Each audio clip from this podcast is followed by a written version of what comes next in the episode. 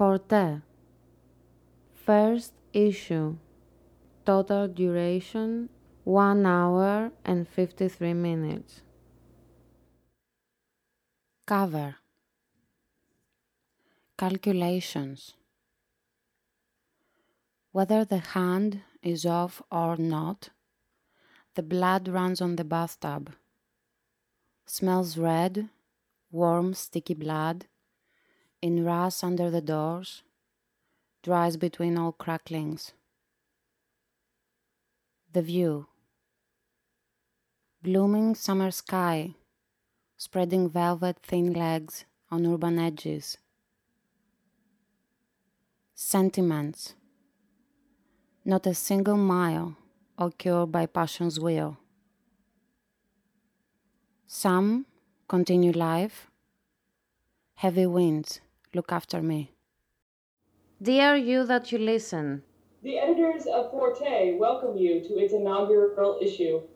In this issue and subsequent ones, the authors surround the subject matter and reveal it through their pieces. in this way, your interaction with the material is open to any possible associations created by your listening mode. Forte magazine is only in audio, existing as one solid track that you can shuffle through. After our letter, you will find content that gives you the details and timing of each piece, so you are free to listen in the sequence you prefer.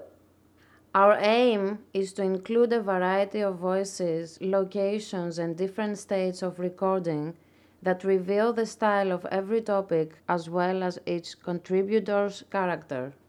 This issue contains the rough edges of a beginning.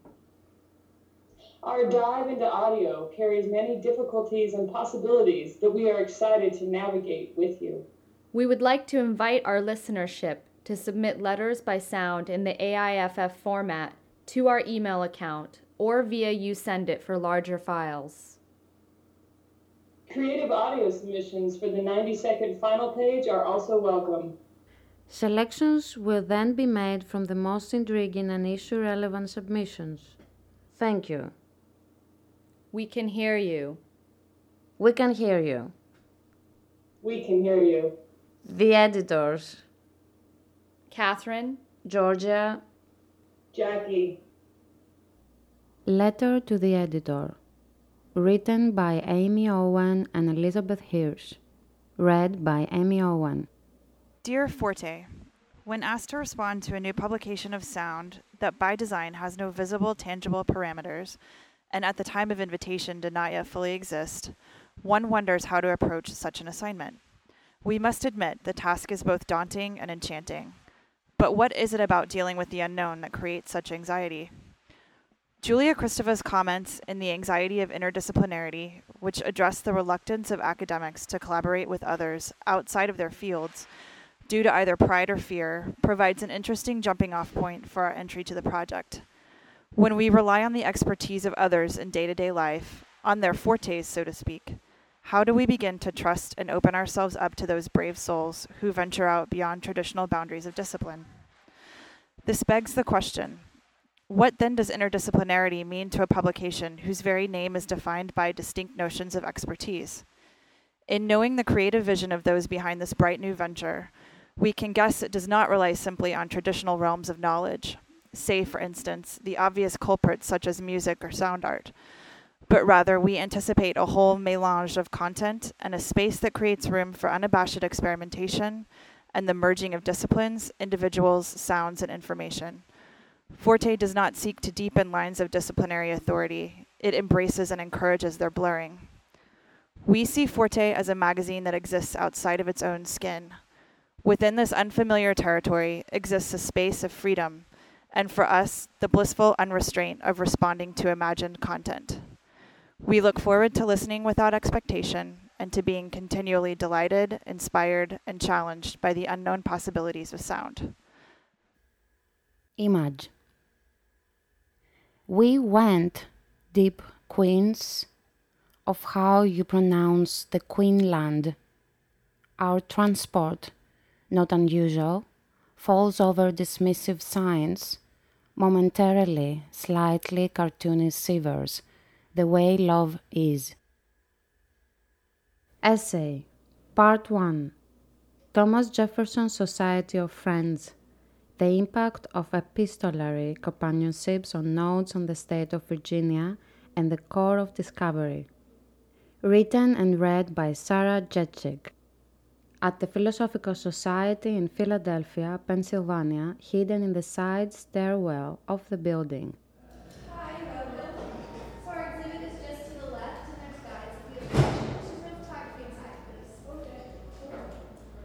Thomas Jefferson's Society of Friends The Impact of Epistolary Companionship on Notes on the State of Virginia and the Corps of Discovery. In 1780, Thomas Jefferson received a copy of 22 queries compiled by the French secretary, Francois Marbois. The survey was distributed to representatives from each of the 13 colonies, and it aimed to collect information for France on the viability of each of the forming American states. It addressed a wide range of topics, covering politics, history, ethnography, and science. In short, France was very curious. But so indeed was Jefferson. He received a handwritten copy of Marbois' queries because of his particular suitability to thoughtfully tackle questions that dealt with such a variety of topics. His responses, after many revisions, became a unique document insofar as it thoroughly dissected the state from its present social and political systems down to its layers of natural history, buried in ancient mounds.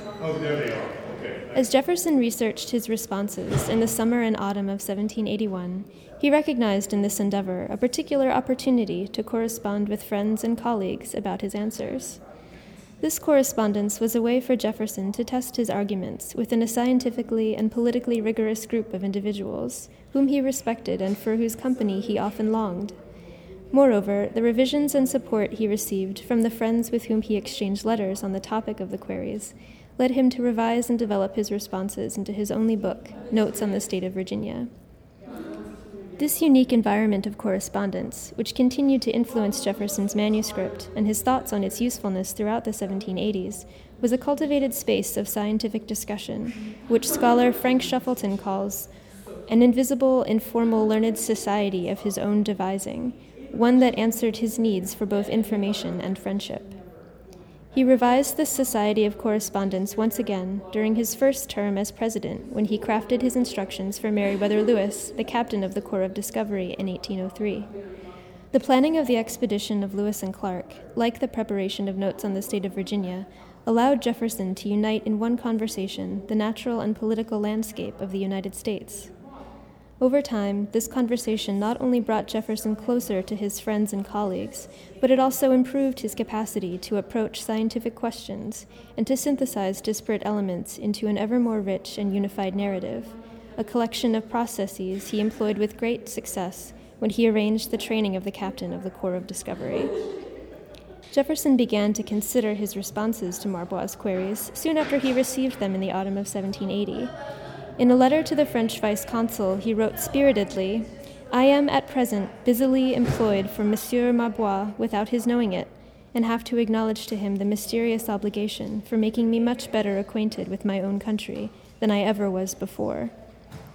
Jefferson's work on the queries was interrupted, however, by his duty as governor of Virginia to supervise the state's militia as events of the Revolutionary War began to reach into his home state.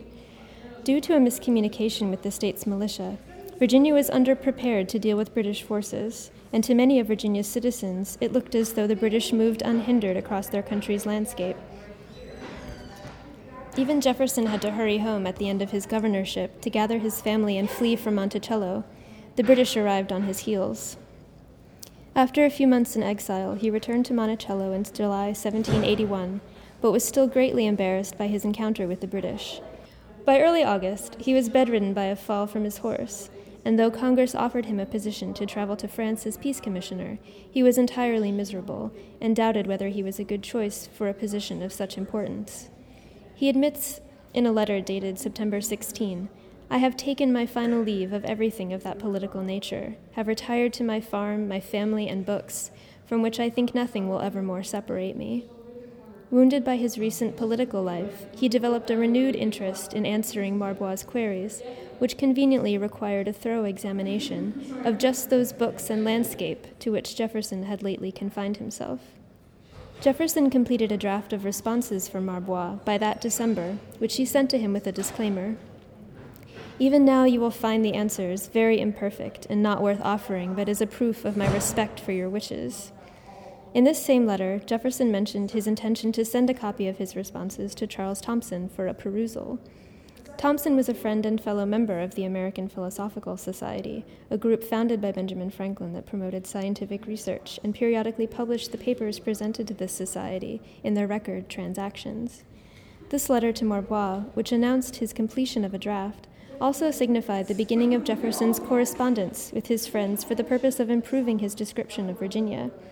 To Thomson, he wrote, in framing answers to some queries which Monsieur Marbois sent me, it occurred to me that some of the subjects which I had then occasion to take up might, if more fully handled, be a proper tribute to the Philosophical Society. He asked Thomson for the favor of reviewing and revising his responses in order to teach him about the subjects, scope, and level of detail that were desired and expected by members of the American Philosophical Society. And in doing so, he revived an old discussion with his ancient friend. The scope of the Philosophical Society, according to Thomson, included all useful knowledge that pertained to the New World. This country opens to the philosophic view an extensive, rich, and unexplored field. It abounds in roots, plants, trees, and minerals, the virtues and uses of which we are yet strangers. He assured Jefferson that his answers to Marbois' queries, with Jefferson's extensive lists of flora and fauna, as well as his illustrative descriptions of Virginia's topography, would make an acceptable present. Encouraged by this description and by his friend's support of his endeavor, he sent copies of his drafts to more friends and colleagues, including his political acquaintances, James Madison and James Monroe, as well as men whose friendship he sought because of their scientific endeavors, such as Alexander von Humboldt and Francois Jean Chastellux. This ongoing correspondence became a way to enrich his writing and to turn over his ideas like fodder in a field, Yet this practice was also vital to the regeneration of his general health and happiness, especially after the death of his wife Martha in September 1782. To Chastellux, a Frenchman who would compile his New World Encounters and Travels in North America in 1787, he confided, Your letter recalled to my memory that there were persons still living of much value to me. It found me a little emerging from that stupor of mind which had rendered me as dead to the world as she whose loss occasioned it. His correspondence on Notes on the State of Virginia revived him dually. His friendships with his scientific community and with his trusted political companions each needed to be tended.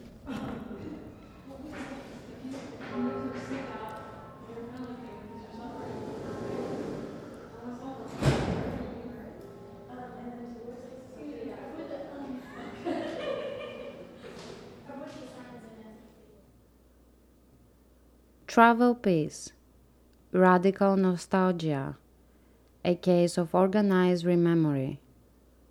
Written and read by Sreshta Rit Premnath in Bangalore, India.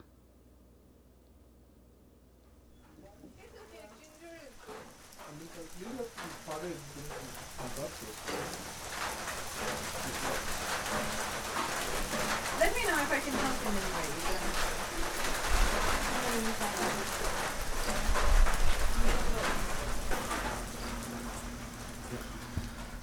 Radical nostalgia, a case of organized rememory. A group of us gathered at a recently demolished room, now swallowed up by the surrounding forest. A year ago, the forest department had claimed that the building stood on their land, a violation.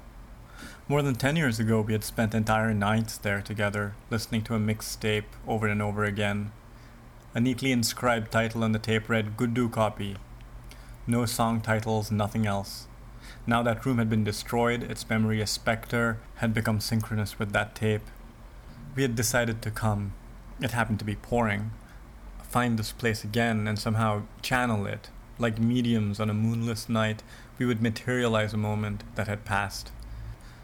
However, we had arrived with new friends who did not share our nostalgia at a different moment in our lives and at what was bound to be a different place we even got lost at least once trying to find it. This audio track is a result, not really a recollection or narrative, but a result of that night.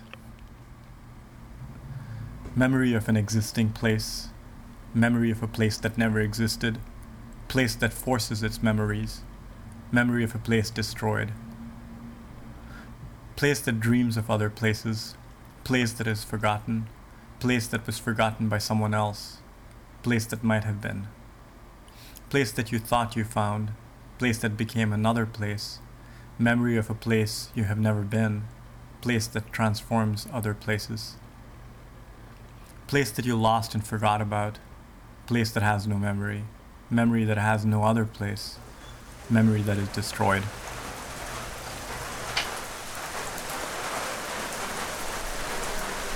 And what do you usually Yeah. So my Korean friend gets very upset when I ask for that fabric.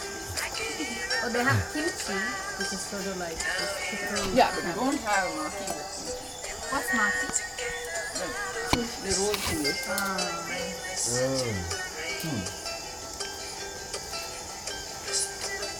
For my birthday, um, just before we left Oakland, hmm? I was doing pottery and from this like, community college. You're beating to what? And I had like this uh, Japanese friend who was also doing pottery with me. And we came home, we had this sushi party. And we used to work at a sushi restaurant. in America, which is where you can have sushi. Oh. That doesn't matter, but then like he knew everything. He took over and like, the best sushi The ever most impressive thing is he showed up with his own Japanese knife. Yeah. You have to And then we had another knife. No, no. Okay, we all have to sing along. It's orders from the It was friend of mine and another friend from our lab. We had a speech party at school she taught all of us to make. Like she taught the right. With the rice on the outside. Yeah. That was a hard one. That's Yeah. very Yeah. hard. That's what he showed us. Yeah. They use like plastic wrap on that special Yeah. roll Like thing. So I told her I'd come to Korea with her. After we'll go. for the next trip or something. And half an hour she didn't say anything. She was very happy. She's like, yeah, let's stay. Don't let me love. Come back half an hour later. She's like, Mommy, I can think of only two things you can eat in Korea. Because I don't eat meat. Yeah. And you have to keep every, like every green kimchi I can't have. for you. It has fish sauce. That's how things But don't you think like I mean, have you ever been like, have you always been a vegetarian? Yeah, but don't you think for the cultural experience, especially when, when traveling? So I've thought about that. Uh-huh. But the reason I don't eat it, I can't feel about animals. You know, if I can go and select chicken, I'll be ready. Oh yeah, that is a good point. So I think it's not like for someone else doesn't have to do it. That's a good point because especially in the US, I have an issue that everything comes very sanitized, and people don't even know what goes into like getting. No. Like there was a kid in the supermarket, had his before and his sister and she was like, ah, see, here's the cow. Section.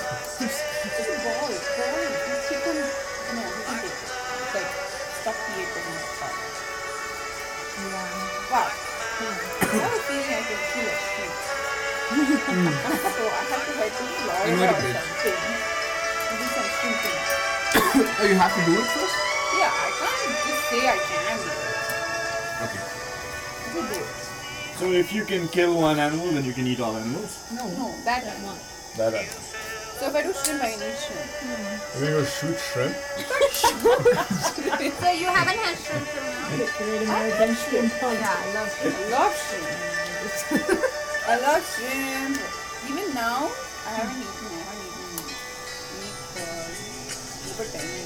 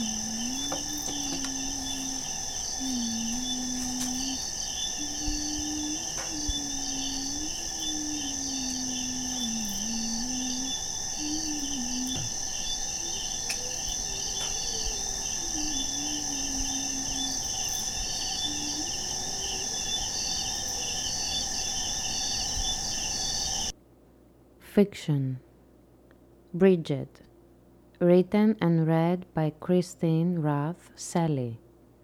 It was junior year. I was the fastest girl on the cross country team. Bridget ran beside me most races. It was in the end, in the last 200 meters, that I would beat her. This spot, this run beside me for two miles and lose me at the end spot, this spot had been previously occupied by my sister Jessica. Jessica could run forever. I could just run faster. If the race went on eternally, she would win, but if the race had a finish line, I would beat her in the end. But Jessica went to college. Jessica went to college in New Hampshire, which was as far away and as cold as she could get. So when Jessica left, there were only people behind me and people in front of me, no one beside me. Until Bridget. Six months into Jessica's absence, Bridget showed up. She ran beside me all year. I outran her in the last 200 meters every time. Bridget had big hair, big hair and a perm, and she wore bright pink lipstick, and she was skinny like a scarecrow. Bridget was like a girl in a poison video. Bridget hung out outside the McDonald's with her boyfriend, smoking and laughing with the other gearhead girls, who were all gathered around their gearhead boys, who were all gathered around their cars, which were all gathered in the front parking lot at the McDonald's on the corner of Main and Center. The hoods were popped and the engines were running, heat coming off in the winter night. The boys were there with their girls and their cars, rubbing their hands together, blowing on them, putting them into the pockets of their Carhartt coats, chewing gum, snapping their smiles at each other, little men practicing for the real thing, little men practicing for brutal work in the bitter cold, engines and Carhartt jackets, rough hands and caterpillar boots. Bridget's gearhead guy was Lee. Lee was short and walked with his arms far away from his torso. He was short, but you wouldn't fuck with him. Lee had a curly head of blonde hair that would have screamed cute if he didn't stare you down when you looked at him wrong. Lee drove a mustard yellow Chevy Nova. He rebuilt the engine himself. He worked in the butcher shop at the Bi-Lo on Blair and Mill across from the YMCA. He carried a lot of singles with him because he always cashed his checks at the register and they always had singles. He had a big wad of cash in his back pocket, but it never actually amounted to very much.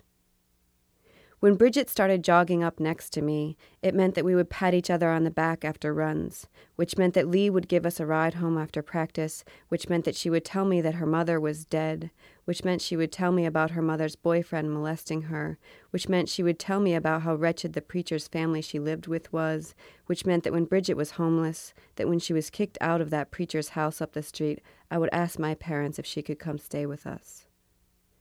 It meant that when she came to stay with us, she would show my parents a letter from Pastor Miller that told Bridget she was on the way to hell.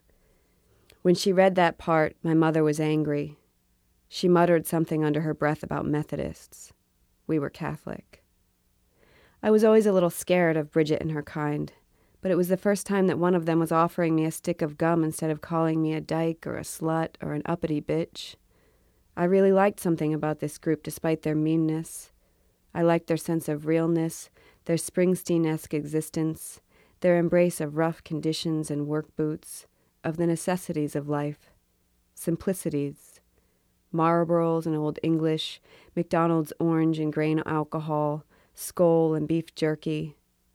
And I was a Christian. I was taught that you give what you have to those who don't have it, and I thought this was what I was supposed to do. I was also 16, and it didn't occur to me that this was possibly ridiculously condescending, nor did it occur to me that anyone would take advantage of such a stupid person. Besides, I didn't want her to stay forever.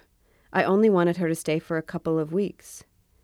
at least until she could figure out what her father in Ohio was going to do about her homelessness. Bridget's father in Ohio took little interest in her. She called him Larry. Well, Larry didn't come through. After Bridget had stayed in Jessica's bed for two weeks, after Larry called to tell Bridget that the only thing he could do for her was move her to Youngstown or send her to shack up with his cousin Stu, after Bridget told us that Stu molested her too, we realized that she had nowhere left to go. So my parents came home one night with a cake and some legal documents.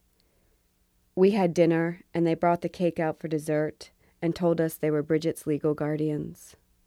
My little sister squealed with delight and jumped on Bridget's lap.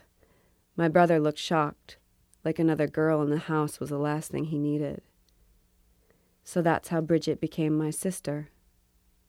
How it is that she is no longer my sister is another story that involves a lot of manipulations. A drunk Bridget stumbling home for dinner, a hungover Bridget throwing up on my bed and falling asleep in hers, many hangovers, a couple of stolen boyfriends, many lies, and a faked suicide attempt. Bridget ran next to me for two years, and for two years I would continue to win in the last 200 meters. But when those two years were over, it was Bridget who would beat me in the end. After she was gone, it was my mother who would slap the ribbon on me using both my names. Marie Celeste, I don't know why I ever let you convince me to let that girl live with us. Then it was me who would drop the spatula from the dinner I was making to turn to her dumbstruck. It was me who would say, I only wanted her to stay for a couple of weeks. I said a couple of weeks. I never asked you to fucking adopt her. Then it was me who would leave the room and slam the door behind me, shattering one of the glass panes in the old French door. It was me who would throw all the remnants of Bridget into a trash bag and drag them out to the garage the next morning. It was me who would continue to shoulder the blame for the years that divided our family into bits that have yet to be rendered whole again. Essay what is the relationship of voice and the processes of subject formation? Written and read by Arlen Austin. What is the relationship between the voice and processes of subject formation? This magazine has spent its short life trying to figure that out, but as we learned long ago, analysis is futile. Your favorite theory of the voice today may turn out to be just a fancy description of pop music tomorrow. Go back a few years and read the pains to high tech, sci fi, 21st century cyborg theory. People with mechanical limbs and auto tuned voices. Cool. Don't worry, we're still going to tell you what we think. We always do. That's what we're all about.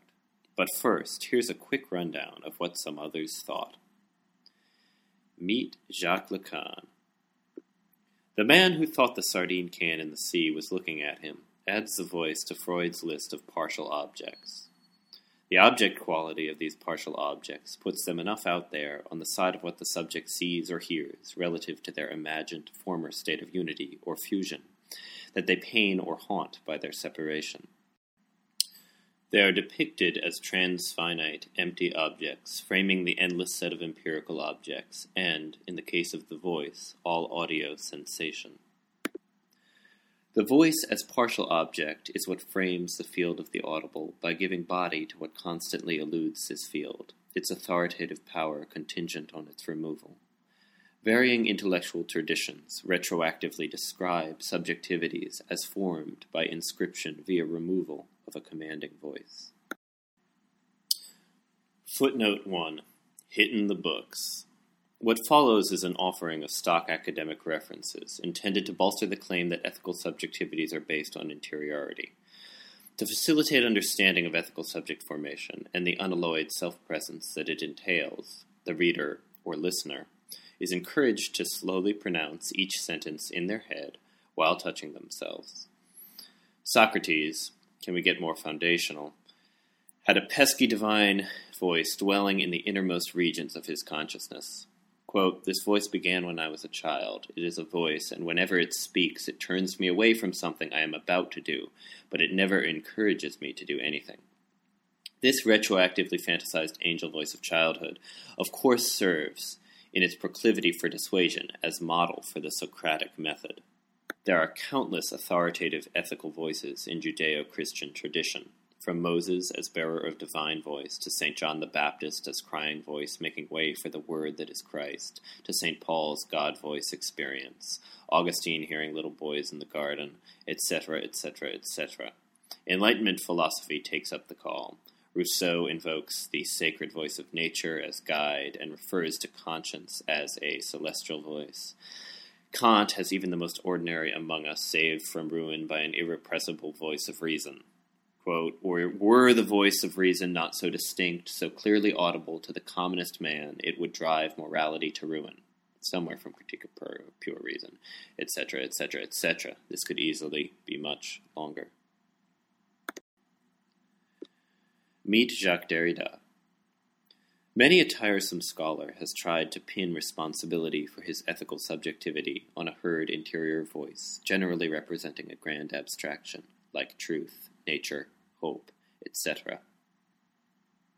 These internal voices supplement the more directly self present voice, which grants to the subject an experience of unparalleled immediacy, unalloyed self presence, and the basic narcissistic, autonomous seeming enjoyment necessary for the formation of a self. Derrida. The voice is heard, understood. That undoubtedly is what is called self consciousness closest to the self as the absolute effacement of the signifier. Pure auto affection, which necessarily has the form of time, which doesn't borrow from outside of itself. In the world or in reality, any accessory signifier, any substance of expression foreign to its own spontaneity. Meet Judith Butler. To what extent the immediate self present internal voice functions as a vehicle for external power, and whether the voice as interpolated power is distinguishable from the voice as a minimal primary condition of consciousness, is a rather intricate question. Judith Butler, in a discussion of Althusser's notion of interpolation, gives a concise description of power as forming the voice of consciousness. Quote, in the absence of an explicit regulation, the subject emerges as one for whom power has become voice, and voice the regulatory instrument of the psyche. The speech acts of power, the declaration of guilt, the judgment of worthlessness, the verdicts of reality, are typographically rendered as psychic instruments and institutions within a psychic landscape that depends on its metaphoricity for its plausibility. For Butler, the voice is the melancholic trace left by power after it has ceased direct domination, and operates, paradoxically, through its withdrawal. Quote, social power vanishes, becoming the object lost, or social power makes vanish, affecting a mandatory set of losses. Thus, it affects a melancholia that reproduces power as the psychic voice of judgment, addressed to, turned upon oneself, thus modeling reflexivity on subjection. Counterpoint Is this not precisely the problem with both metaphor and chronic self reflexivity? Is not the primary metaphor one establishing an isomorphic relationship between the subject's psychic topography and that of a dominant ideology? Do we make ourselves better and better capitalist subjects the more varying forms of entertainment, critical discourses, ESPN announcers we are able to assimilate and add to our personal pantheon of heard interior voices, mirroring in our psychic topography capitalism's ability to assimilate any tradition or critical discourse? And doesn't the chronic self reflection from a third person subject position inherent to much critical theory and postmodern self chastisement often function harmoniously with those regulatory instruments imposed by power. To think is to be screwed by, and essentially to, power. Image Interior Green table, a beer, a cell phone, the keys, a laptop, a paper bag, a black book on the side, a shelf full of CDs, music, data, files, extra filing of this person's life that no one knows anything about. The light is soft, it comes from an electric yellow bulb. What is this for? The pillow on the chair is similar to the table, the same green, and the matching makes things very scary. Is she going to appear? Is he going to appear? Just waiting for you, stranger. Meet Levinas. In other traditions, the agent of interpolation is not identified as the voice of some dominant ideology, but with an experience of otherness. Most explicitly in Levinas, the voice is considered primarily as the voice of the other speaking through us and establishing our heteronomic ethical obligation. It is that reverting in which the eminently exterior, precisely in virtue of its eminent exteriority, this impossibility of being contained and consequently entering into a theme, infinite exception to essence, concerns me and circumscribes me and orders me by my own voice. The commandment is stated through the mouth of him it commands. The infinitely in exterior becomes an interior voice, but a voice testifying to the fission of the interior secrecy, signaling to the other, sign of the very donation of the sign. Crooked road, God writes straight with crooked lines. Meet Alain Badiou. Alain Badiou viciously berates this notion, decrying it as religious obfuscation, quote, a dog's dinner, and denouncing the entire Levinasian legacy as so much fashionable postmodern hogwash, replacing true collective political action with a vacuous ideology of otherness and human rights, both in service of global capitalism. For Badiou, difference is merely a given. In an existentialism meets Lacan vein, he imagines otherness located as much between the subject and their own self as between any two people. The real political project is one of traversing differences. The voice can enable this, but only insofar as it is both utterly singular and universalizable. Badiou invokes the voice in his St. Paul as that which severs the subject's ties to given authoritative dictates. Quote, turning away from all authority other than that of the voice that personally summoned him to his becoming subject, Paul leaves for Arabia. Meet Althusser. In these varying accounts of the voice, voice as agent of ideological interpolation, voice as revelation of our ethical obligation, and voice as bearer of singular universalizable truth, there is still an interpolative encounter posited in which subject and interpolating agent be it the other, ideology, or truth, are distinguishable agents. Althusser blurs this distinction in ideology and ideological state apparatuses, in referring to the subject as, quote, always already interpolated. He says, quote, the category of the subject is constitutive of all ideology, and, quote, ideology has the function, which defines it, of constituting concrete individuals as subjects. It is clear that for Althusser there is no uninterpolated subject who pre-exists the event of interpolation. Our subjectivities are prepared for us before birth. Essay Limitations of Anti-Sexism The revolutionaries acrobat in the rope of theory and tend to turn everything into politics. Written by Sisi Duciu member of Void Network. Void Network was founded by a group of friends in the beginning of the 19th and since then has been collectively organizing open events in the city of Athens and all over Greece and Europe. Abandoned buildings, islands, houses, universities, squares, bringing together artists, architects, engineers, political scientists, philosophers, travelers, workers, young and old thinkers, thus creating a circle of radical collective action, counting thousands of participators all around the world. Sisi Duciu is an active member of Void Network, and the following text is a fragment of a long essay. Here, we have the opportunity to present a series of thoughts for consideration that involve her experience with the European anarchist scene on issues of sexism and propositions on forms of resistance that generate gender equality through equality in fights for society. Read by Andrea Lopez. It is impossible to simultaneously sustain basic sexist personal characteristics and trying to eliminate the inequality between the two sexes. In the same time, we want to be ourselves, to keep expressing our unique individuality amongst all the other people. Women have the right to love and be satisfied sexually, but if women are the only ones to emancipate themselves while the whole society doesn't change, these women would remain without an appropriate partner. If women are released from their bonds while the remaining society is imprisoned by its bonds, then their emancipation would not last. Liberation is not only for women. When we smash all barriers, liberation and emancipation will be the path to total freedom, liberation from obedience, the standard of morality, and the power of authority. The capitalist system is sexist. The capitalist system promotes the objective norm of beauty.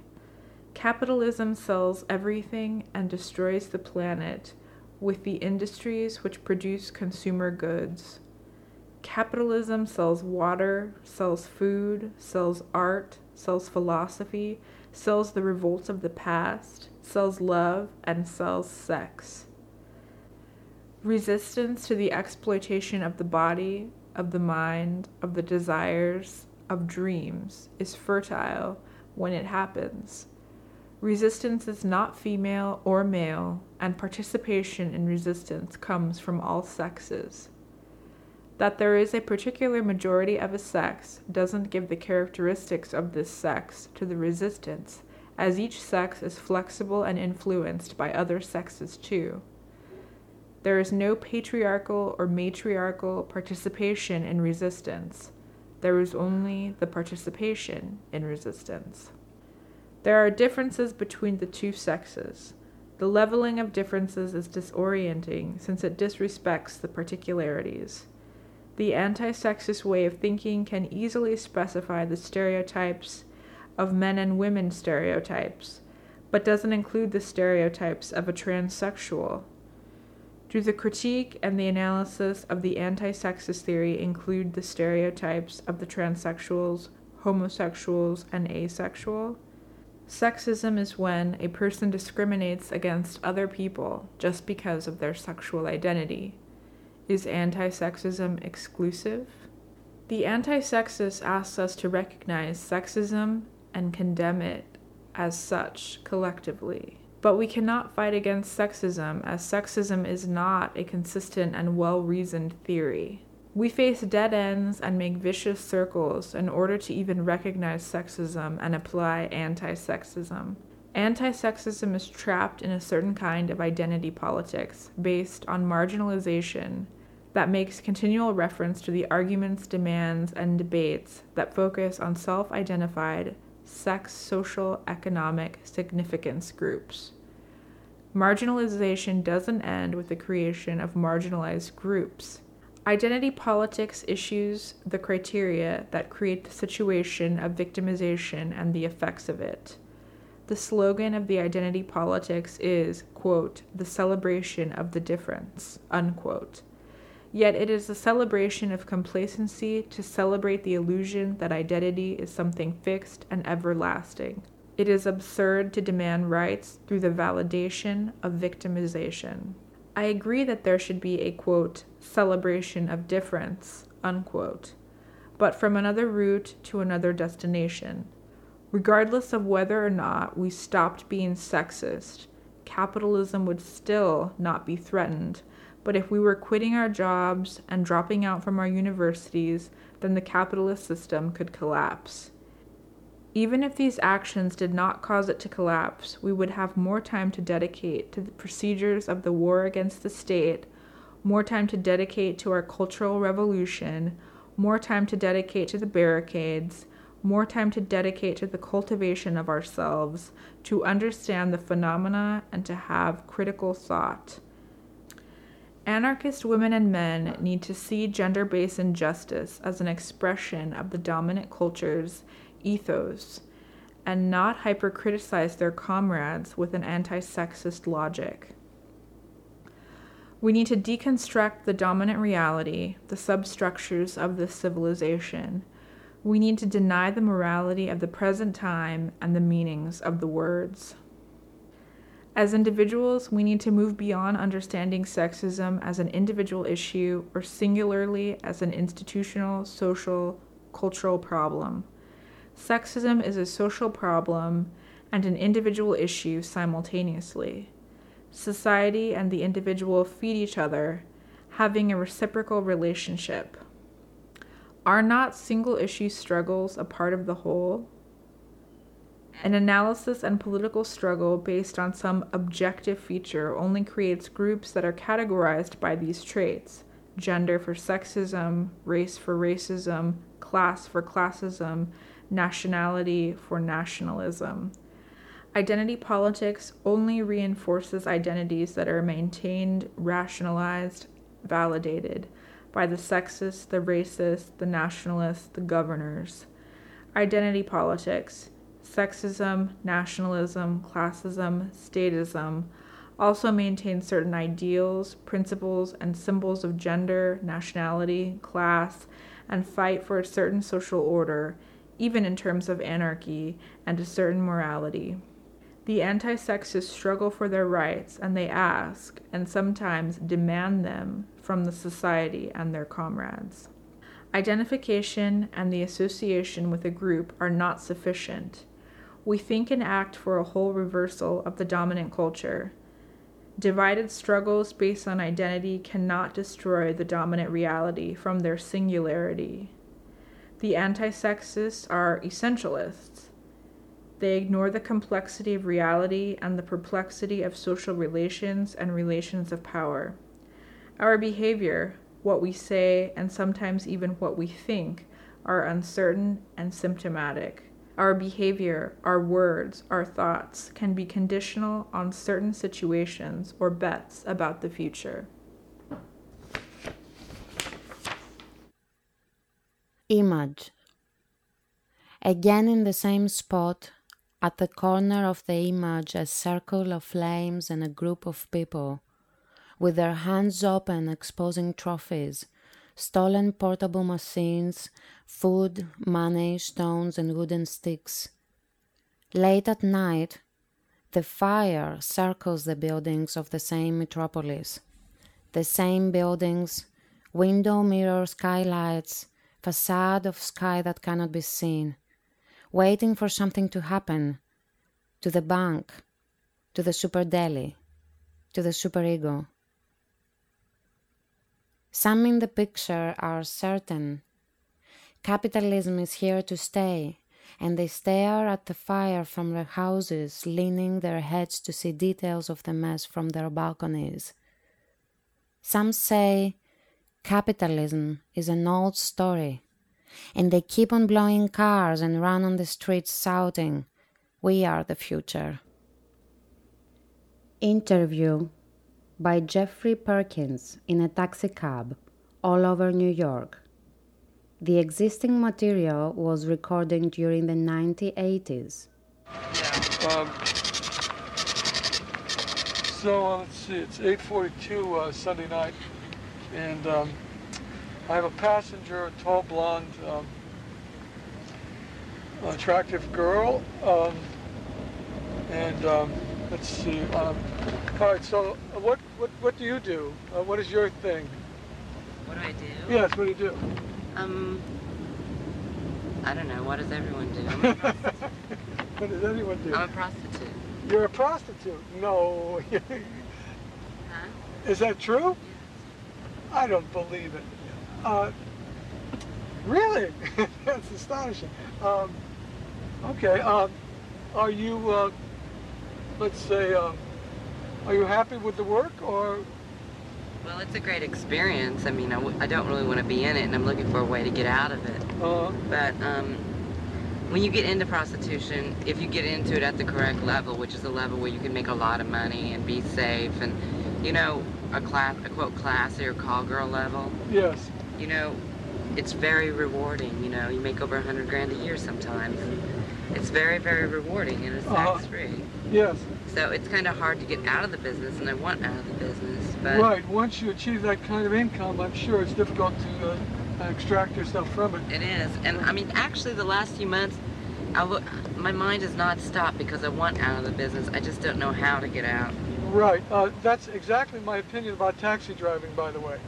Oh, I mean, it's the same thing with any job. I mean, you get used to it, Right. and you become it's constant in your life. Right. Type of person. The two things I grew up with, without in life, was really a lack of like family affection. Really? And centered love and a home. Uh-huh. And I grew up without like security, financial security. Uh-huh. And so those are the two things that are really important to me now. And I'm Right. young, and I quickly made myself financially secure. Quote.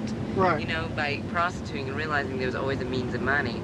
I mean, it's not like I don't walk streets and stuff. No, obviously you don't. You're, you're so uh, uh, stunning. You have a, a completely. Uh, I mean, I probably have more money in my bank account than most New Yorkers. You know, it's just that. right. I don't know. It's very awkward, to be honest with you. It's a great lesson. what did you say? It's a great lesson A lesson in, in what sense? in life.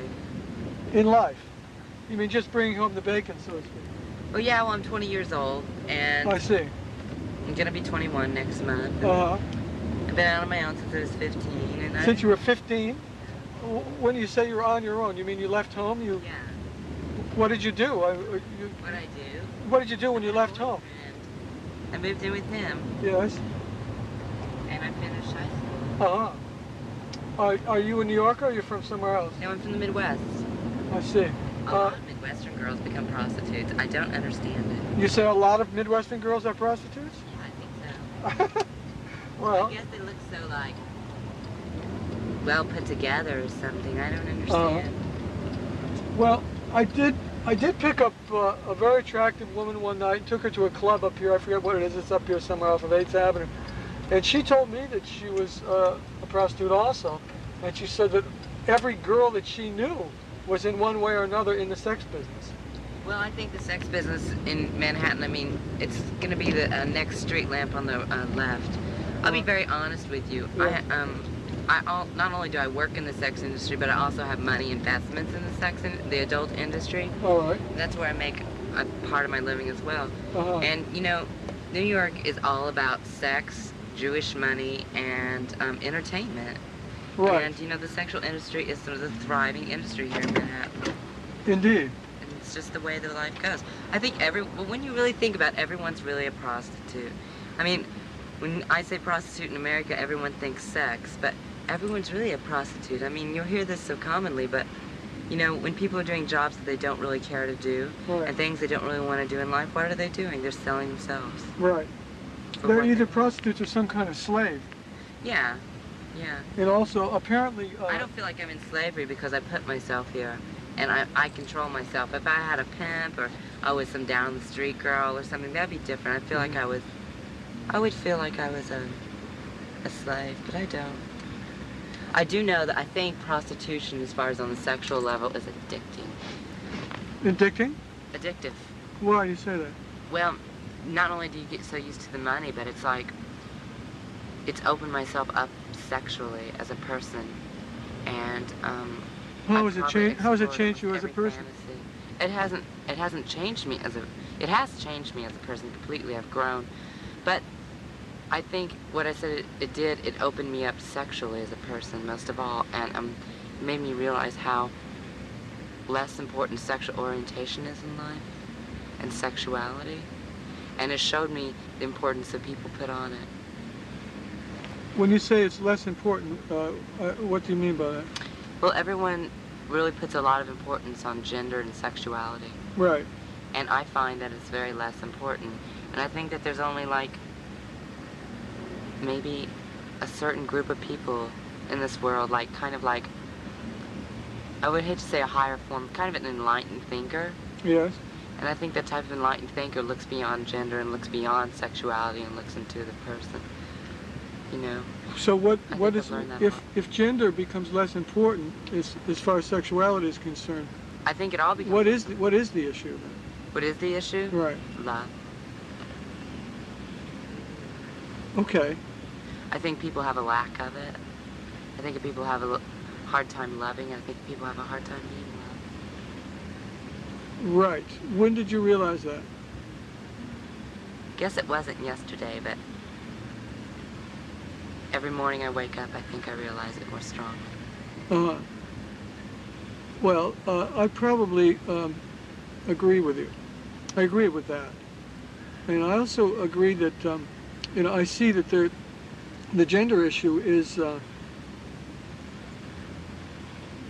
is something of these times. Oh yeah, it's Yeah. definitely of these times. I hope that we can evolve out of it and go on, but I wonder if, like, in Manhattan, maybe it's always been an issue. Gender's always been a Well, I think more so these cause. days. Oh yeah, more so these days. But I- I'm not speaking of just gender. I'm speaking of sexuality and gender in in coalition with with sexuality. You know.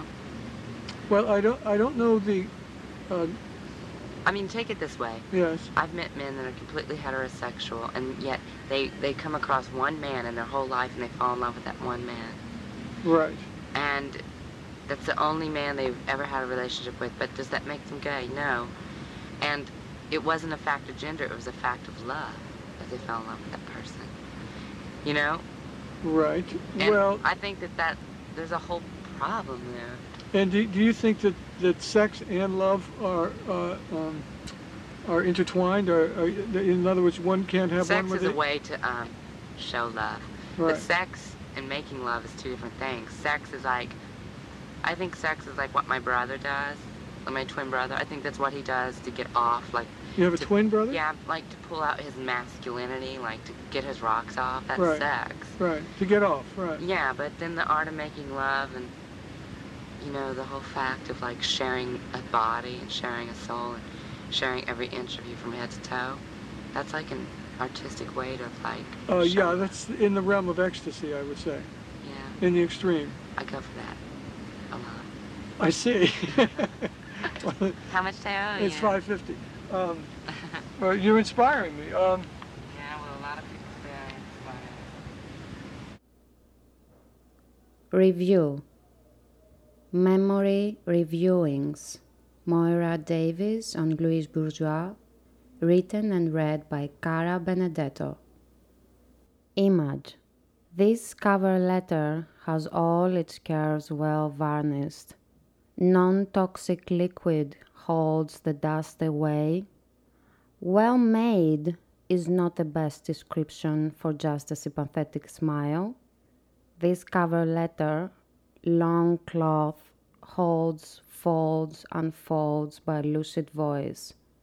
When a young girl steps on yards of grass, nature is under sexual economy, and who is able to count?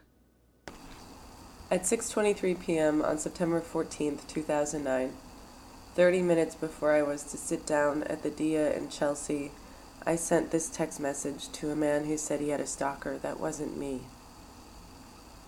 Sometime I'll blindfold you and lead you to a dark room where you will smell the end of my day. To which he then responded, Shot in the dark. This is a review on Moyra Davey's presentation on Louise Bourgeois.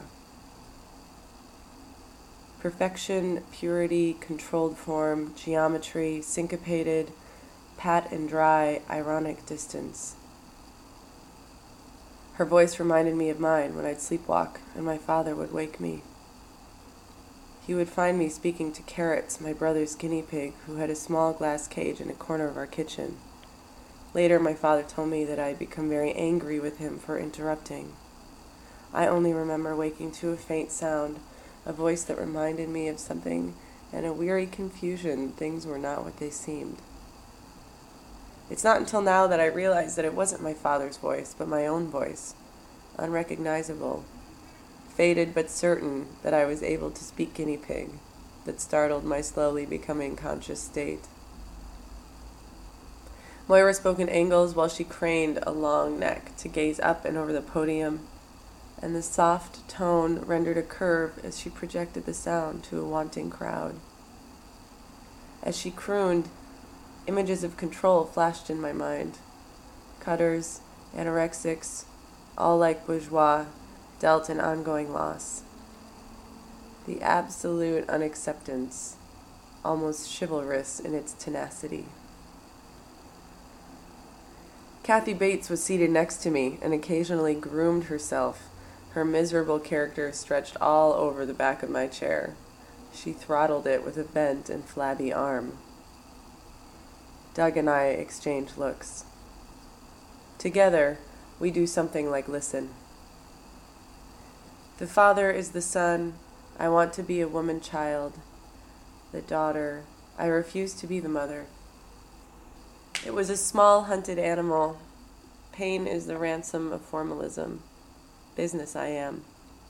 I fade in and out of Moyra's voice as I try to focus on the images, text then painting, then notebook, then screen again, screen on her face, glasses narrow a sound, and then a warm white shadow graces itself next to me, on top of me. Kathy is chewing her fingers furiously. Then surrealism, Marguerite Duras, Bacon and the id, repeating the same story. Wolfing down the information, I begin to hoard thoughts for my friends other artists in the room. Memory for Douglas, miniatures for Valerie, and an angel for Virginia. Phantoms, uncomfortable ambiguities. This phrase stops my tracking. I know what's coming. This is the part of a talk, the talk that the personal, parental, sexual, political choices are mentioned to haunt the artist. Artist hauntings are ghost views into your own Q&A.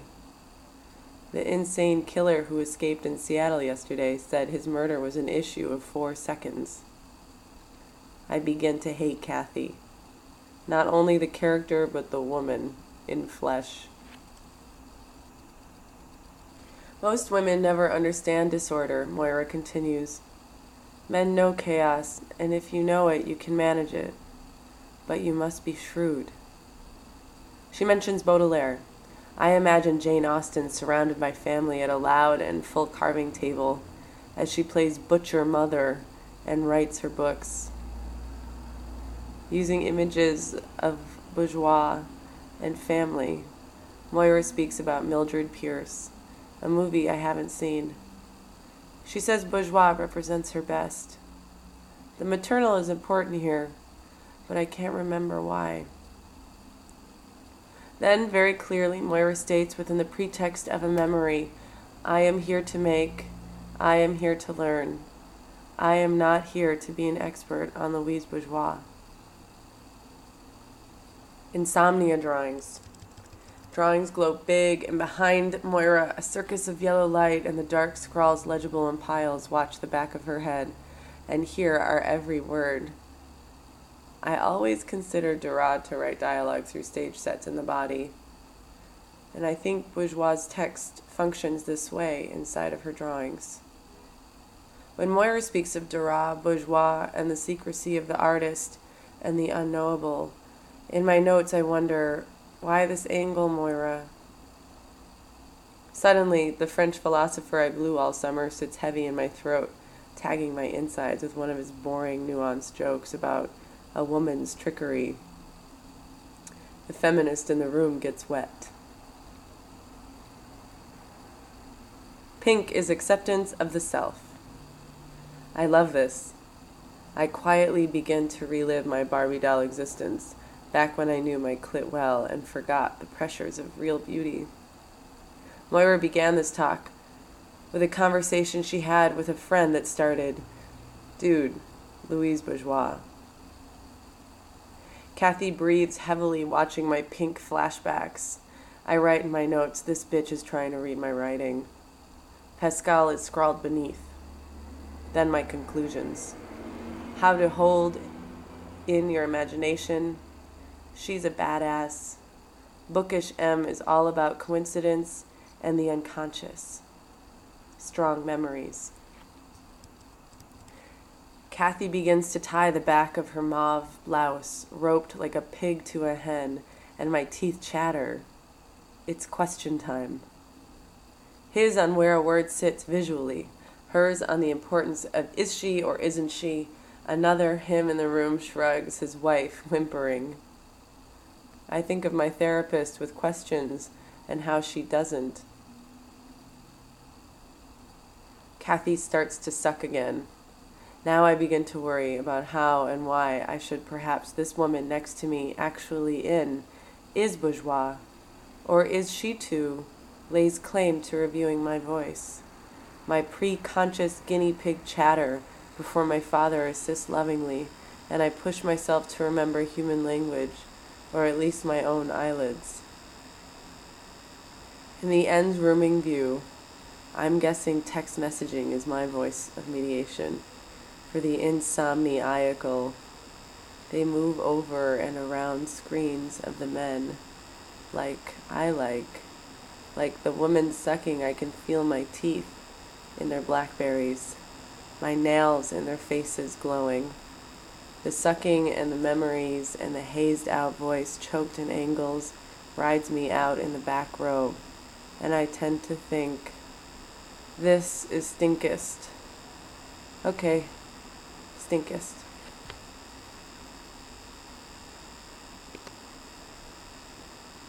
Essay Recipe Written and read by Tyler Coburn at the former Jello Factory, now Paintball Gaming Center in Leroy, New York. After thousands of years of inquiry, perfection takes form. Strip a cow or pig of bones, tissue, and skin. Pressure spray, soak in hot water, industrial dry. Wash in acid for five days, boil to distill, flash heat to sterilize. Pipe the residue through evaporators, separate the good from the bad, grind the good into granulated powder, send the good to Leroy, New York. Makes gelatin. Mix one part gelatin with four parts sugar. Add natural extracts from fruits and herbs, or artificial colors and flavors for maximal economy. Seal in glassine, carton, ship, glazed with newfangled jargon, robust marketing, doe eyed spokesgirls, four color adverts, recipe books, affordable costs, homemaker rhetoric. The darling of a million dining rooms. Delicate, delightful, dainty. A bargain World War I price of 25 cents for two packages. How to live high on very little. A Depression era affordable 25 cents for three packages. A common sense domestic science time saver. A smart World War II meal that doesn't require ration coupons. The clay by which we become creative. Born of a genius with a vision to see the distant horizons of a later day and a new order of living. Or as Philip Morris CEO Frank Resnick remarked, following the 1985 acquisition of General Foods, Jello is food technology.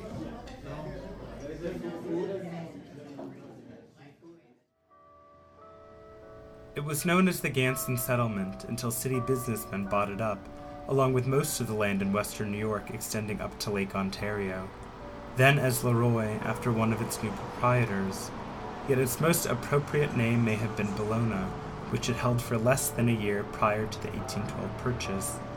This ancient Roman goddess of war, or waster of cities, once oversaw the temples populating English gardens that concealed memorials of war, and would go on to be the patron saint of Samuel Delany's fictional Midwestern metropolis, channeling her destructive energies into the city's very being. In this timeless city, in this spaceless preserve, any slippage can occur. Sometimes it seems as if these walls on pivots are controlled by subterranean machines, so that, after one passes, they might suddenly swing to face another. A metaphoric realm of self consuming history where our protagonist wears an optic chain of prisms, mirrors, and lenses, refracting any attempt we might make to interpret or identify.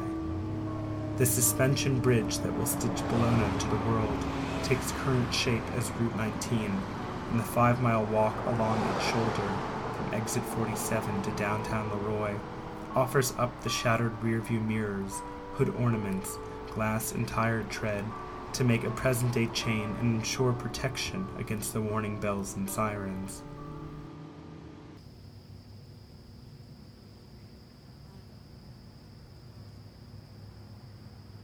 Standing in the midst of lawns and shrubs and shade trees, with red tile roofs and broad skylights, and filled to the brim with crystal gelatin, delicate, white, translucent, and pure and clean as falling snow.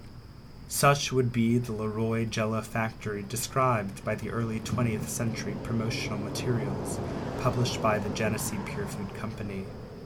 Their packages were made and filled by women dressed in nurse like whites. The employees were all American, and none of their ingredients were touched by hands throughout the process of preparation. If the excessive rhetoric of purity allayed the fears of a nation still reeling from the jungle, Upton Sinclair's 1906 expose of Chicago's meatpacking industry, as academic Rosemary Dorothy Bria has proposed, then it also solidifies Jello's status as mass industrial immaculate conception, a product of shining technological innovation that all but eradicates its foul origins, paving the way for a later identity as a kosher product, and interpolating its granules with spiritual mechanistic lore.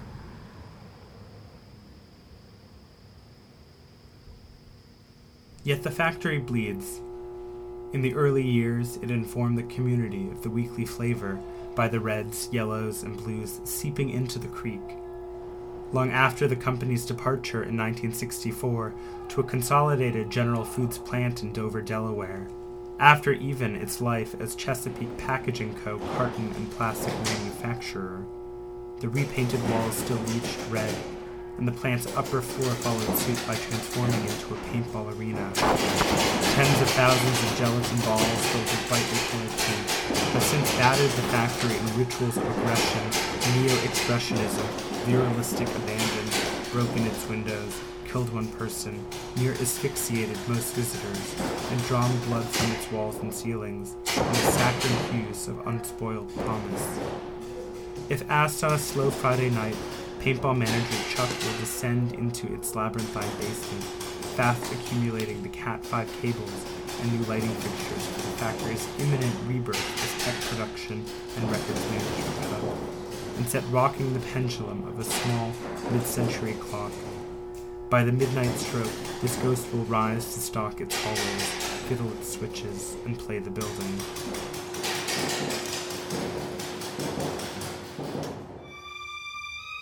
It begins as a stray meteorite and ends as an amoebic mass, consuming a nurse, a doctor, a mechanic, the janitor in Mr. Andrews' grocery store, the colonial theater projectionist, the audience, the local diner. Yet, like its General Foods brand sibling, the blob yields to the power of mid century kitchen technocracy, recoiling at the hum and chill of a refrigerator. The opening credits of the 1958 film also play a domesticating role, as Mark Bacharach and Hal David's light and bouncy ditty stands in for Ralph Carmichael's sinister instrumental, and an insatiable commie monster is shown to creep and leap and glide and slide, as any cartoon character should. I don't trust the way it moves, Gareth tells his coworker on The Office, after finding his stapler encased in a mold of jello. I don't know, admits a cast member of You Can't Do That on Television, triggering a bucket of lime jello brand gelatin mixed with oatmeal and baby shampoo to fall on her head. Potentially frightening encounter with alterity and with the limits of understanding is neutralized through comedic affect, glossing suspicions about foul origins and paranormal properties with a wiggle, with a jiggle, with a spokesman voted by one Ford consumer poll as the third most popular figure in existence, after God and Cronkite. To cite Cosby as the longest running brand spokesperson in the history of the world, it's not simply to add another one of a kind to Jello's 100 plus year success story, but to suggest the ongoing necessity of masking its unsavory bits behind the wide lid of fun.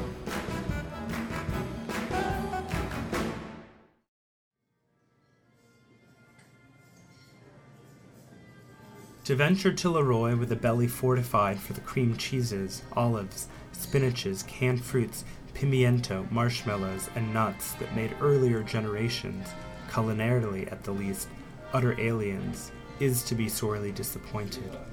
For as if by systematic eradication, the sweet and savory gravestones of foregone tastes that once mingled along the margins of appetizer, entree, and dessert are nowhere to be found in the town save at supermarket tops, and only then in sugar free form. 84% of a product slim to none. Narrative placeholders must suffice.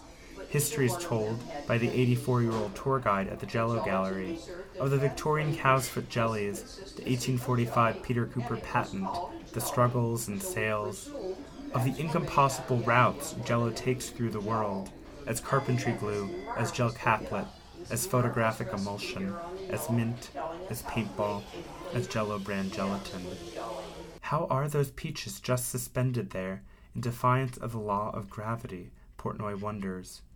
For such translucent, primary hued magic necessitates a concomitant suspension of disbelief, of trust through material envelopment, of icy spark and piquancy of flavor, and beauty of form, the theorist Laura Shapiro notes, stabilizes the axes of culinary and sociocultural molding. Herein lies the jello perfection, in becoming completely decharacterized from its original source, as General Foods promotes. This first and this greatest 20th century foodstuff also becomes technology's first perfectly manipulable creative medium art manifest through total control. Image How her leg turns and touches his leg. A detail. White, clean pair of socks. Sneakers bought a day before the shooting. Her knee is thin. Almost a microscopic blue vein stands to remind this knee is of a human being's tenderness and softness. Probably he is a swimmer. His leg is saved, and it is a summer day. Picnic in the park. A thin line of grass under the gesture. She doesn't wear shoes. She just pushes a bit the front part of her toes. Food. Hangover Lover. Written and read by Douglas Boatwright. The Dear John letter is a devastating thing to receive, especially when it's received in the pursuit of an affair. This form, usually reserved for the sweetest of love affairs, where it's filled with fantasy and excitement, promises of days spent together, giddy with love, instead sits mortifyingly heavy, like a brick in your inbox and in your stomach. How does one cope with the pain of a letter ending an affair, the lover returning to their past, yet filled with words of hope? I love yous, I think about you constantly, I want your body on mine, it can't work right now, I would love nothing more than to be with yous. I suggest a little juicing. A perfect combination of sweet, luscious flavors can do just the trick, can pick you up, can allow you to focus on the sunny, while still fortifying you for the hard times. So to start with, we're going to take some nice honeydew melon. It's fleshy, juicy, beautiful, green. It's a great fruit to commemorate a summer affair.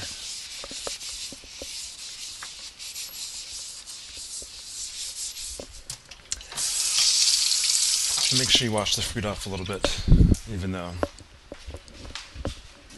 sometimes the best things of the affair are the is the, the dirt and the grit.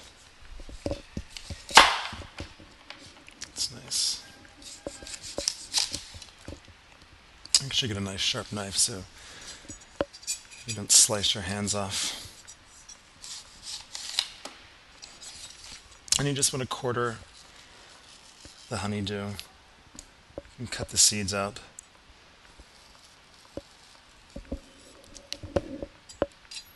Excellent. And then I usually just like to chop those quarters in thirds. Just so I don't completely overdo the juicer. You don't want to make it work too hard.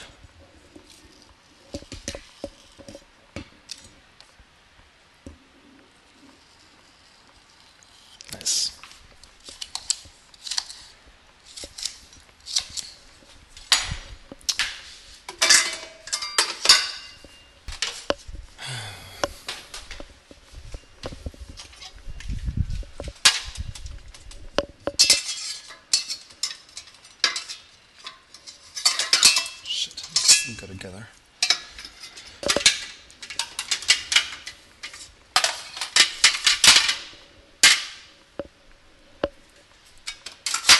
but in the time you're putting it together, it can really let you think about your lost love.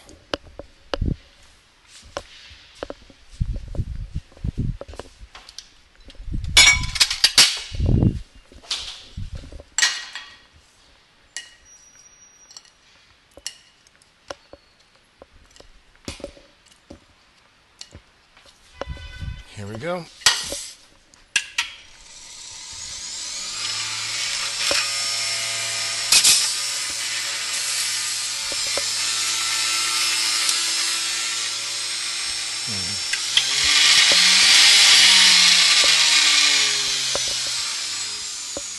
I think I might have done something wrong. This is a new juicer, so maybe I forgot one of the parts. Hmm. Oh, it seems to be in there okay. I just had to push down a little harder.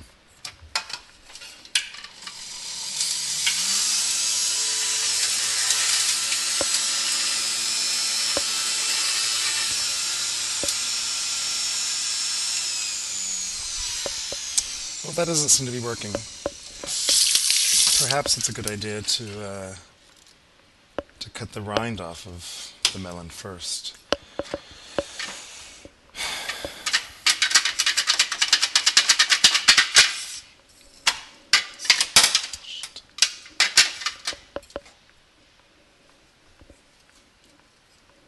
Hmm. No, it's okay. Let's just try it again.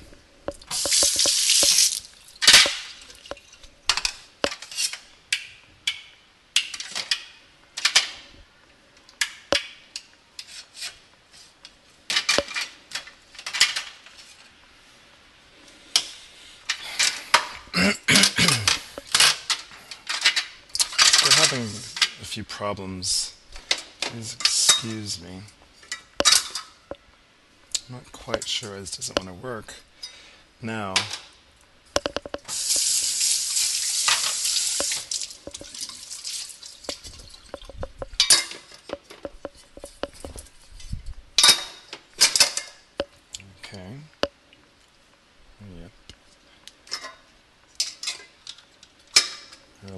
properly.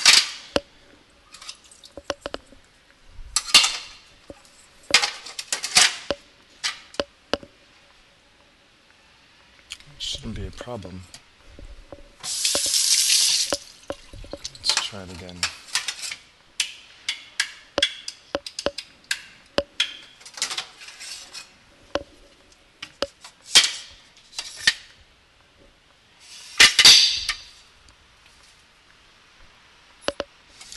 Well, apparently I have to use the reset button. Hopefully, in the process of doing this, I won't chop off my fingers.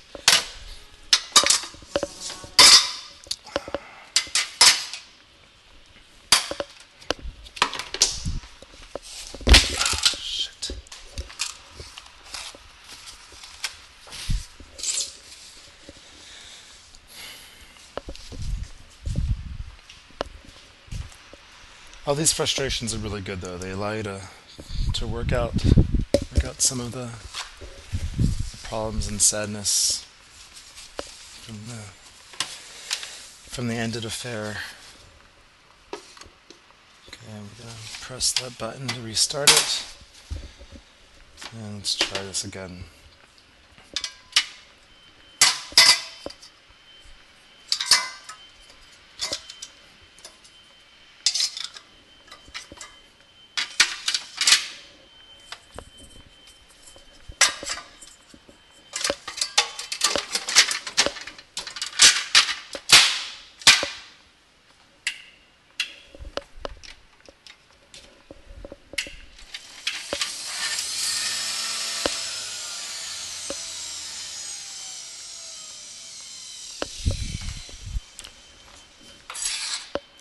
I'm actually going to try to cut off the rind of the melon as well.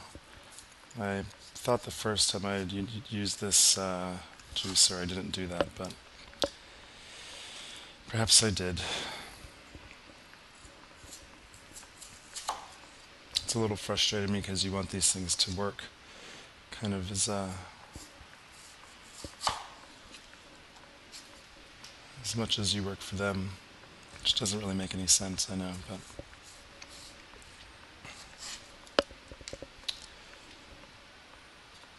What's the point of having a heavy duty juicer if it's not going to be heavy duty for you?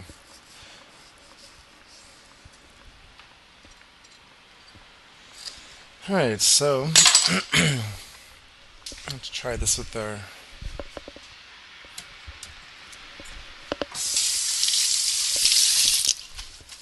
melon with the rinds removed.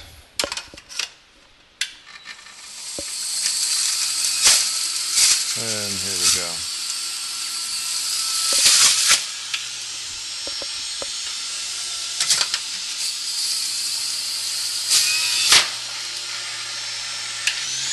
Just kick it up to high. Uh, really satisfying.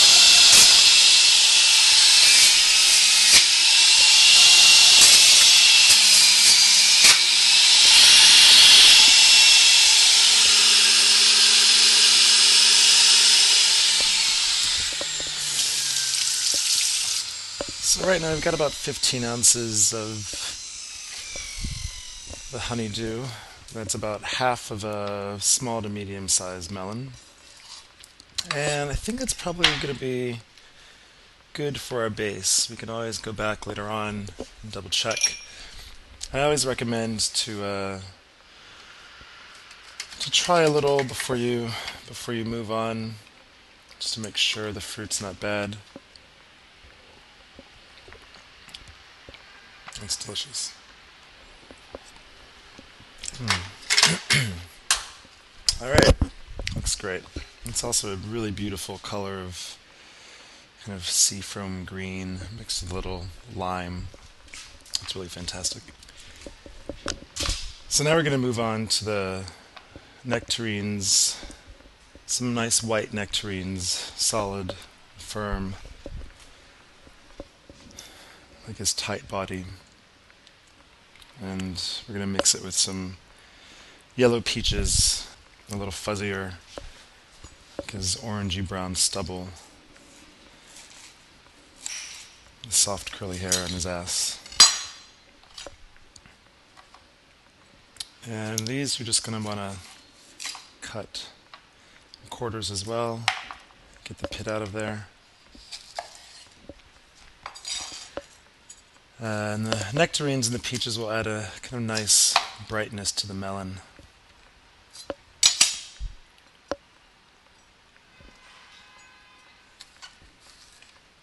Kind of mellow, lush melon, then a little sharper peach and nectarine.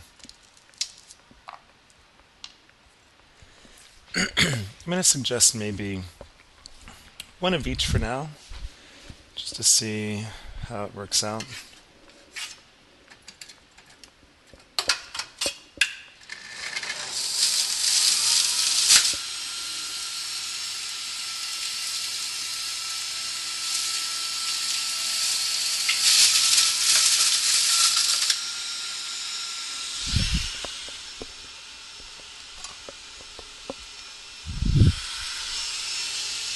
Now for the peaches.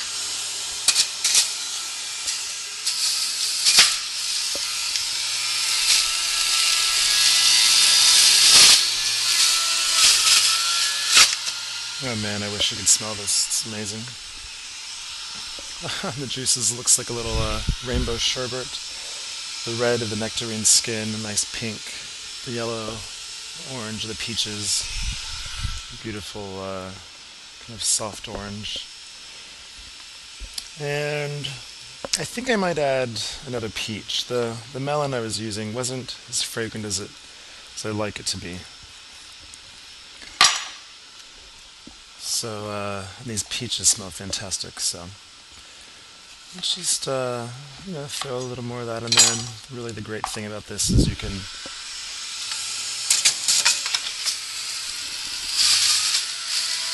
really you could just experiment all day.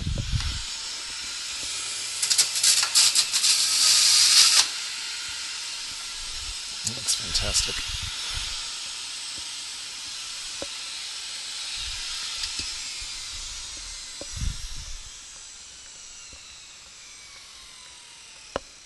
Forming in uh, beautiful layers, like a miniature Mark Rothko. And again, I'm going to take this out, kind of sample it to see where we're at as far as flavor.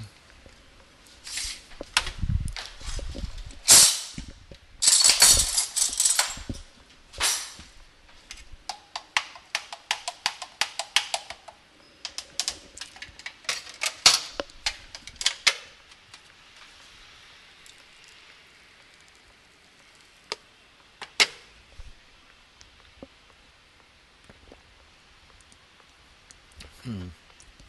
That's fantastic.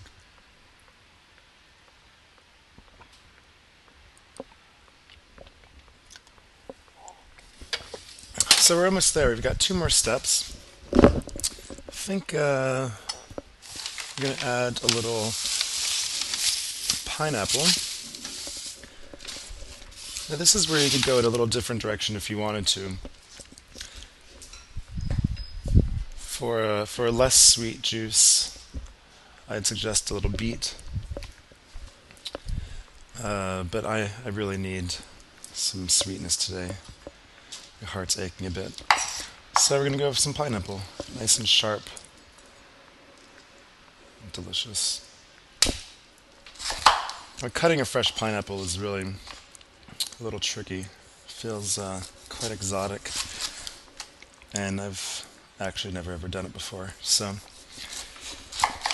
let's see how it goes.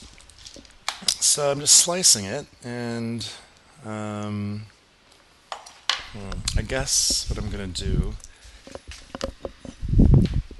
is take a small paring knife and cut around the core. Push that out. Excellent.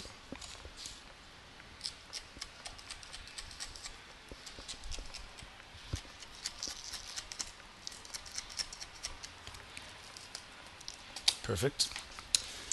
Now, I'm not quite sure what to do about this green stuff around the edge. I guess maybe just do the same thing. Now, I'm sure one could wiki this just to uh, find out for sure. Oops. Ouch. The best way to cut a fresh pineapple.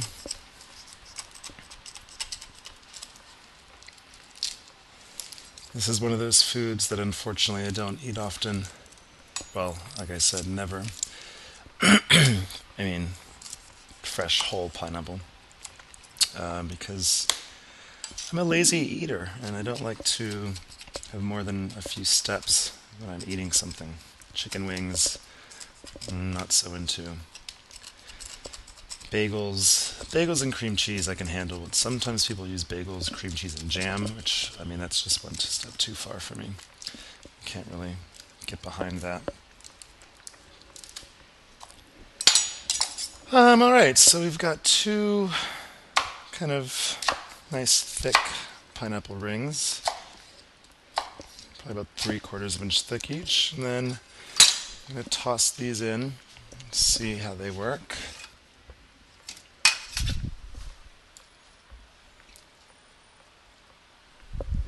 I'm not paying too much attention to removing the this kind of hard bits in a pineapple because I'm assuming that the juicer will get that out of the way with the uh, pulping mechanism.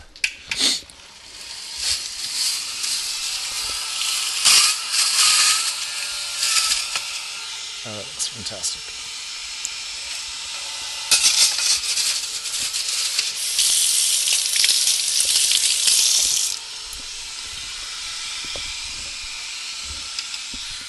Alright, might need to add one more pineapple ring, I'm not quite sure.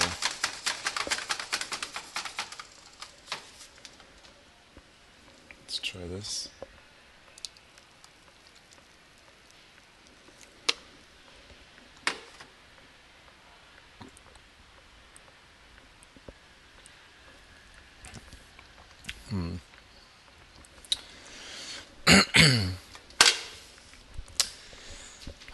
Pineapple was a mistake, actually. But we can fix it. It's either not the freshest pineapple, or I just don't know what I'm doing and I didn't cut out the sweetest part. But what we're going to do to fix that is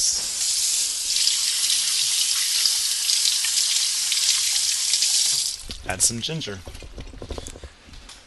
Just get some ginger root, slice, you know, maybe start with maybe two kind of half inch chunks of it.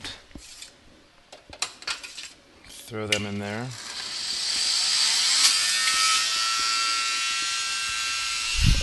Actually, might need a more, little more like a three inch chunk because the juicer doesn't produce so much ginger.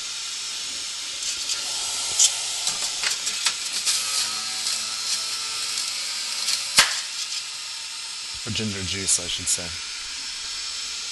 Hmm. Now that smells good.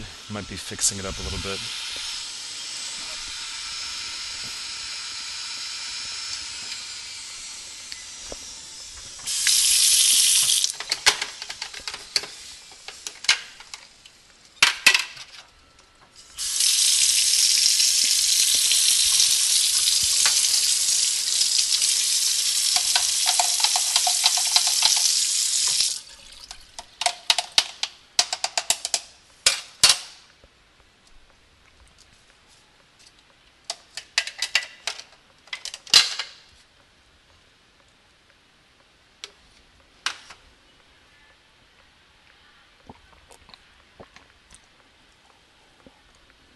Mm, well, that's good. The ginger really helps mix all the other flavors together. The pineapple, the peach could be coming out a little more. The melon base.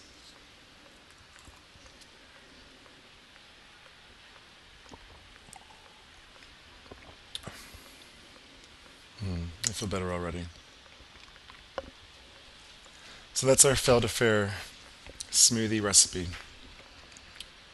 some fresh, ripe honeydew, some nice, firm white nectarines, and sweet yellow peaches, a couple pineapple ring chunks, and uh, a few inches of ginger root. Delicious. Makes me think of summer, and the ginger helps make me feel healthy for the fall. And you never know. You never know what will happen with the Fel affair. Perhaps it'll come back winter time.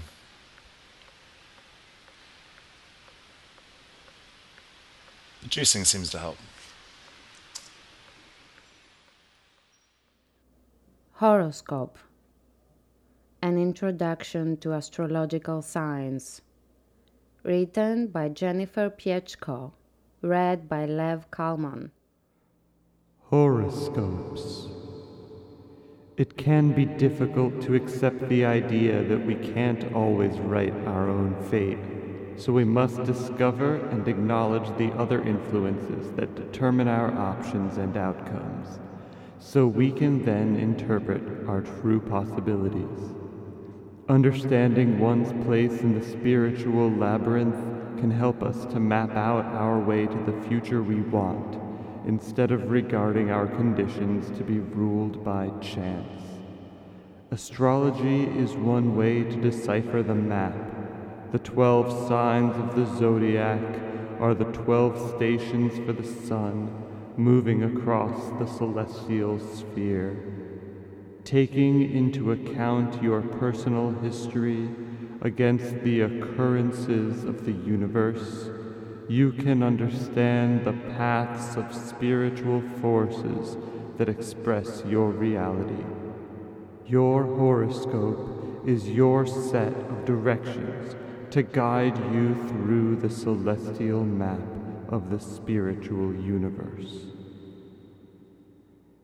Aries. Aries signs are in charge, always chasing after thrills and adventure. Her dynamic energy is unstoppable. They are natural leaders, enthusiastic and independent. Fire signs radiate energy and are resilient against anything or anyone that tries to discourage them. They have a distinctly masculine energy and are drawn to someone who can offer a more feminine energy for balance. Aries are direct and candid to a fault, which often stems from their unrelentingly naive nature. The first sign of the spring equinox and the beginning of the astrological new year, Aries are a breath of fresh air, a powerful new beginning to the zodiac cycle, especially in the upcoming year of change and upheaval. A wealth of rubies awaits every Aries who channels the energy of fire. Taurus. A Taurus uses his cool, collected attitude to keep others at a distance. He is determined to control his surroundings. He naturally craves security and stability and gravitates towards those just like him. Tauruses are balanced, conservative characters by nature, giving the Taurus a taste for the finer things. He may seem distant at first, but ultimately is a very patient and reliable person and has a soft spot for earth and nature. Full of mystery, a Taurus has another side that is usually well hidden from others. A Taurus is represented by emeralds because he can easily become green with envy, jealousy, and possessiveness, but also work as an antidote for every poison. Gemini. One never meets a Gemini, one only meets one side of every Gemini. The twins of the zodiac, they are not necessarily two faced but merely very distinctively multifaceted. While a Gemini can appear mysterious or detached, even contradictory, they are merely misunderstood and often discussed and dissected by others.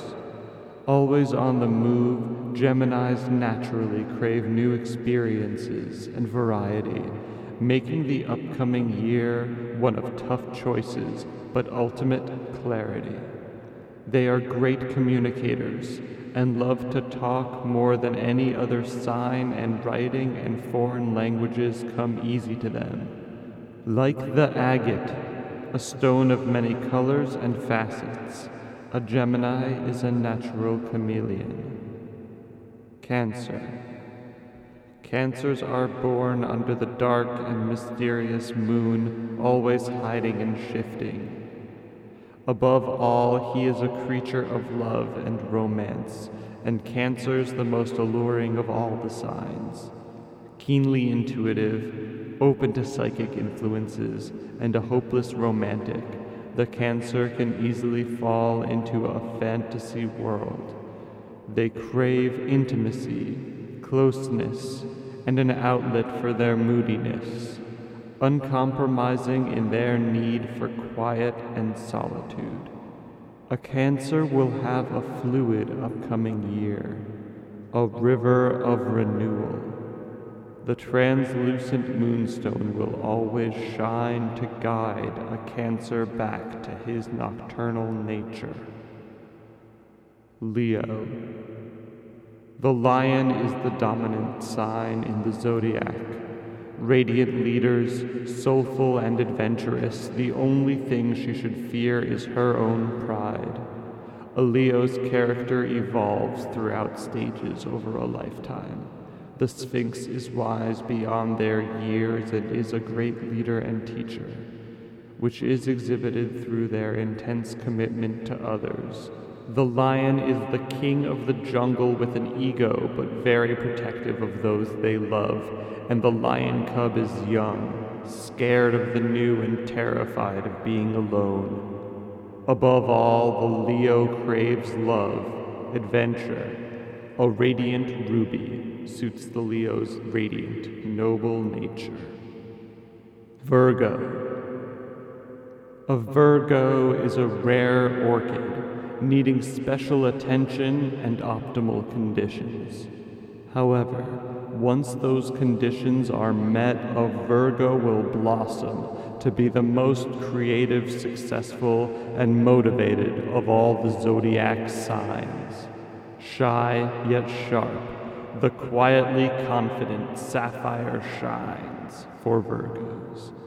Just like Virgos need to be nurtured, he understands how important it is to nurture those they care about, and are often the first to give attention, advice, and companionship. Empathetic, they understand others because of their deep and reflective nature, and remain optimistic, never becoming cynical over broken hearts or disappointments. Libra. A Libra is always looking for the perfect love, and his attainment or disappointment drives their character and choices in her life. While they may seem like happy go lucky people, Libras are attracted to drama and are often deeply affected by their personal relationships. Libras are feelers, not thinkers. However, when they do find that perfect love, they are in paradise. They are also talented at fulfilling a role, making it easy for them to achieve career success and a socially fulfilling new year. The fiery opal suits the dramatic Libra. Scorpio. A Scorpio lives for passion and power, and intensity and drama is visible in his eyes. However, he is the most secretive of all the zodiac signs. They are intuitive old souls and seem to have the right advice for everyone else in their lives, but often have trouble taking their own advice and are unable to forgive or forget. It may be an uncertain future for him, but Scorpios always prevail. Calm in appearance, but turbulent in emotion, the influence of the scorpion is always nearby, which is the darkest level of a Scorpio's personality manipulative and insensitive. However, the opportunistic Scorpio can also choose to channel the eagle, invincible, turning every situation into an opportunity. Once in tune with his sign, the full potential of the Scorpio is the phoenix resurrected, detached, and most powerful. Sagittarius. Sagittarius is the most vibrant, expressive sign in the zodiac. Her free spirit drives her to follow careers and lifestyles that explore media, travel, and new culture. Opportunistic and independent, she is capable of taming her wild tendencies once in tune with her sign. Since the centaur is one half of her zodiac, she strives for balance between the human and animal halves of her personality, sometimes causing her to be honest and forthright to a fault. The healing properties of the topaz encourage harmony in her influences. However, a Sagittarius believes that anything and everything is possible and is ultimately unpredictable and spontaneous. Capricorn. A Capricorn is ruled by Saturn, the planet of structure and responsibility, and Capricorns are ruled by success and status. However, he can follow one of two paths in the Capricorn mythology the mountain goat, who always moves upward and strives for the best, and the garden goat, who needs a push to get started, fearing an uphill battle. However, both are patient and persistent enough to reach their high goals. The Capricorn is cautious and conservative, but willing to risk anything for love and ultimately security. The Garnet will bring a Capricorn luck, but his natural discipline will bring a Capricorn success in the future.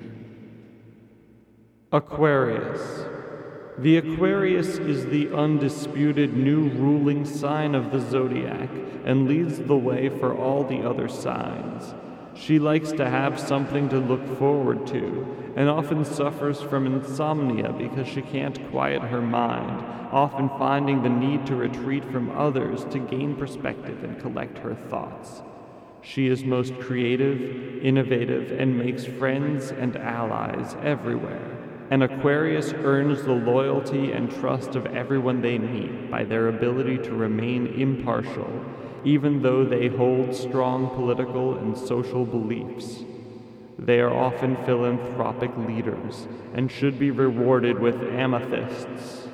Her leadership abilities will be tested. Pisces. The Pisces, symbolized by a fish with two heads, one looking upward and one looking downwards, easily confuses those who try to understand him. Very alluring, talented, but lacking clarity, the Pisces lives in a fantasy world. Ruled by powerful emotions and creative impulses, the Pisces can just as easily become a millionaire as a tortured artist. His philosophical vision carries him through much emotional chaos. His sensitivity always rules. Spiritual moonstones offer the Pisces strength as he prepares for another mercurial year. Image You are my friend, my only friend.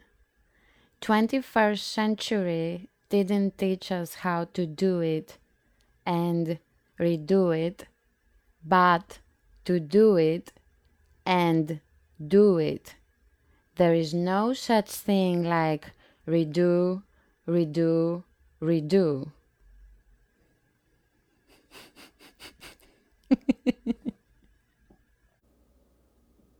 Ninety seconds, made by Joseph Strauss. My light. For weeks now we have planned. Planned to look at some of the few remaining light. Planned at midday to search for a bit of light. The staircase is so dark, but you can see a bit of light behind the window. The light has become too weak and too lazy to even go through the glass into our house. When we meet in the evening, I mostly talk about what color the little light which remained for us actually has. We say there's light, but not for us, and I believe this is the most positive sentence possible actually. I used to say that if the sky has a color, sometimes it is yellow like nicotine, but that is wrong for the metaphor. Maybe because others compare the snow more magic of the moment weather with the yellowing papers and fading texts. But rather than that, our sky is a wet fur, wet, which tries to keep us warm, and on the cold days the fur comes down very low, and the empty trees look like supporting pillars for it when it is getting too heavy and wet. Without light, all sense of time disappears, fulfilling utopian desires just twisted and unkind. The only break we have in these endless periods, in these timeless periods, I must say, is hoping for the next soccer game. In cold, rainy stadiums or at home, we watch the stadium lighting being broken by the misty, wet, frozen air. Empty it like telling us to be finally loud and angry again with all the power we had when without narrow minded restrictions and silly offers for fans. God save him and we will kill the rest. The old poplar is swinging and is getting wet from brushing the fur. It is never really raining, but the dark, shiny stones on the street never get dry. Looking at my new friend, his hand. Forte. All pieces recorded by the readers except Sarah Jejek, recorded by Lev Kalman, Andrea Lopez, recorded by Catherine Jasky, Christine Rath Sally, and Georgia Sagri, recorded by Justin Gluck, Joseph Strauss, My Light, produced by Georgia Sagri, Images by Georgia Sagri, Audio editing by Lev Kalman. Copyright Forte 2009.